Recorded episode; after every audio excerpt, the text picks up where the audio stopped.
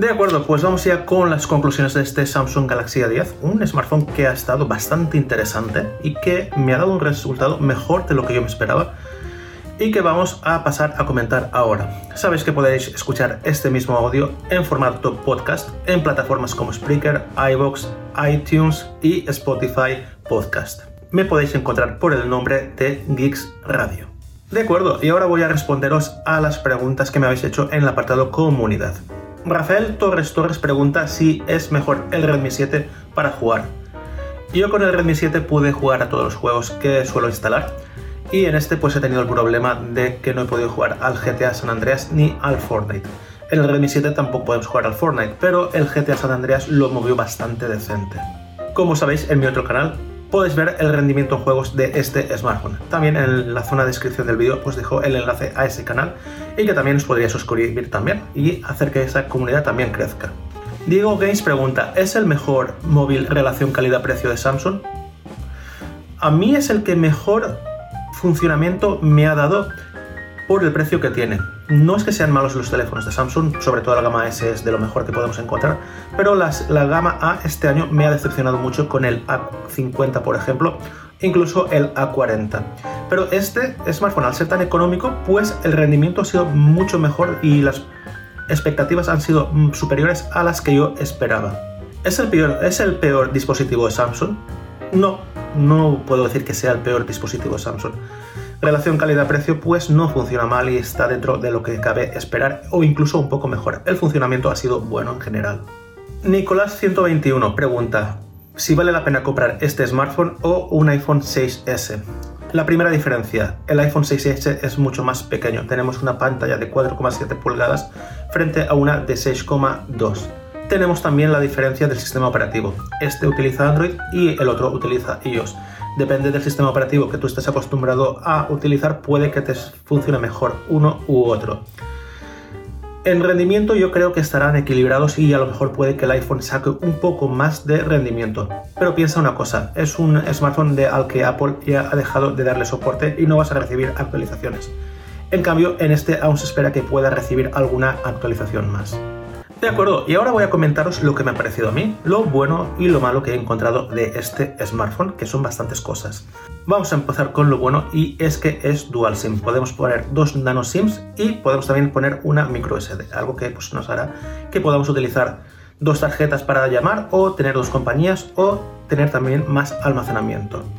Algo que me ha gustado también es la pantalla. Es una pantalla HD, no se espera mucho más, es una pantalla que la resolución es suficiente, no esperábamos que tuviésemos una pantalla super AMOLED con resolución Full HD, porque eso va dedicado ya a smartphones superiores, pero se ha visto bastante bien.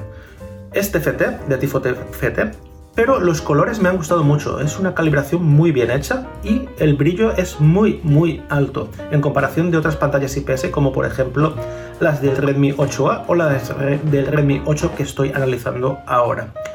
Es una pantalla que se ve muy bien en exteriores. Algo que también me ha gustado es el sonido del altavoz. Es un sonido bastante bueno, pero queda un poco flojo. Eso sí, está en la parte de detrás y si lo ponemos boca abajo, pues lo obturaremos y eso hará que pierda a lo mejor pues un poco de volumen o de potencia. Otra cosa que me ha gustado es el desbloqueo facial, sobre todo por el día. Me ha funcionado muy bien, me ha visto siempre sin ningún problema e incluso con gafas de sol me ha llegado a desbloquear, algo que no sucede muchas veces. Eso sí, cuando ya nos encontramos con momentos en que no hay luz, pues le cuesta mucho o directamente no desbloquea. Entonces tendríamos que poner el código que le hayamos asignado. Otra cosa que me ha gustado mucho es la comodidad de mano. Es muy ligero, pesa muy poco y los bordes son muy estrechos. Algo que hace que tenerlo en mano pues sea algo bastante agradable.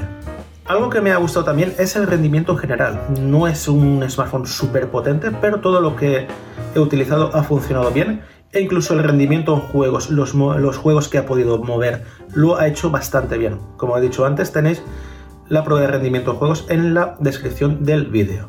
Bueno, pues también tenemos bastantes puntos en contra en este smartphone que son los siguientes. Como era de esperar, la estabilización a la hora de grabar pues es bastante mala y vemos que hay mucho movimiento como habéis podido ver antes. Otra cosa que tampoco me ha gustado de las cámaras es que el disparo es muy lento, sobre todo cuando hay muy poca luz. Tenemos que pulsar, esperar un poco para que se tome la captura, cosa que puede que provoque que se mueva la imagen y no salga una imagen bien definida. Otra cosa que no me ha gustado es que tiene un zoom muy corto en comparación de otros smartphones y al hacer el pinzamiento pues te da un 4X como mucho. Otra cosa que a mucha gente no le gustará es que no es compatible con el GTA San Andreas. Como he dicho antes en la descripción del vídeo tenéis la prueba de rendimiento en juegos. Otra cosa que no me gusta pero se está extinguiendo, extinguiendo en la mayoría de marcas es que no tiene LED de notificaciones y algunas notificaciones no han llegado siempre, algo que no me ha gustado y algo que se debería mejorar porque por fin Xiaomi ya lo ha conseguido hacer. Otra cosa que no me ha gustado es que el sonido del altavoz muchas veces es muy flojo y si estás en exteriores pues puede que tengas mucha dificultad en escucharlo. Tema batería, algo que me ha gustado bastante. He conseguido hacer unas 8 horas y media de pantalla con una batería de 3400 mAh, algo que está muy bien y podemos considerar que está por encima de la media eh, con una batería tan pequeña. Algo que también hace que el smartphone sea un poco más pequeño y un poco más delgado. Y también sobre todo que pese menos. Algo que no me ha gustado sobre ese tema es el tiempo de carga. Ha sido muy muy lento. Y estos han sido los tiempos en total. Del 0% en media hora ha, ha cargado un 17%. Al llegar al 50% ha tardado una hora y 15 minutos. En una hora carga un 32% y en estar lleno ha tardado casi 3 horas, 2 horas y 55 minutos, algo que es demasiado. Bueno, no sé si me habrá dejado algo, si es así no olvides de preguntarlo en la zona de comentarios y te lo contestaré lo más pronto posible, ¿de acuerdo?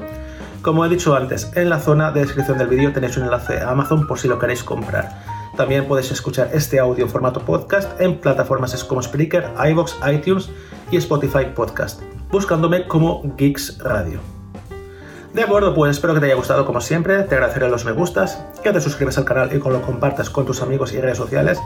Y muchas gracias por haber estado ahí, ¿de acuerdo? En breve vamos a tener también lo que es la review y el análisis final del Redmi 8 de 4 GB y 64 GB de almacenamiento, ¿de acuerdo? Así que te recomiendo que no te lo pierdas, ¿de acuerdo? Un saludo.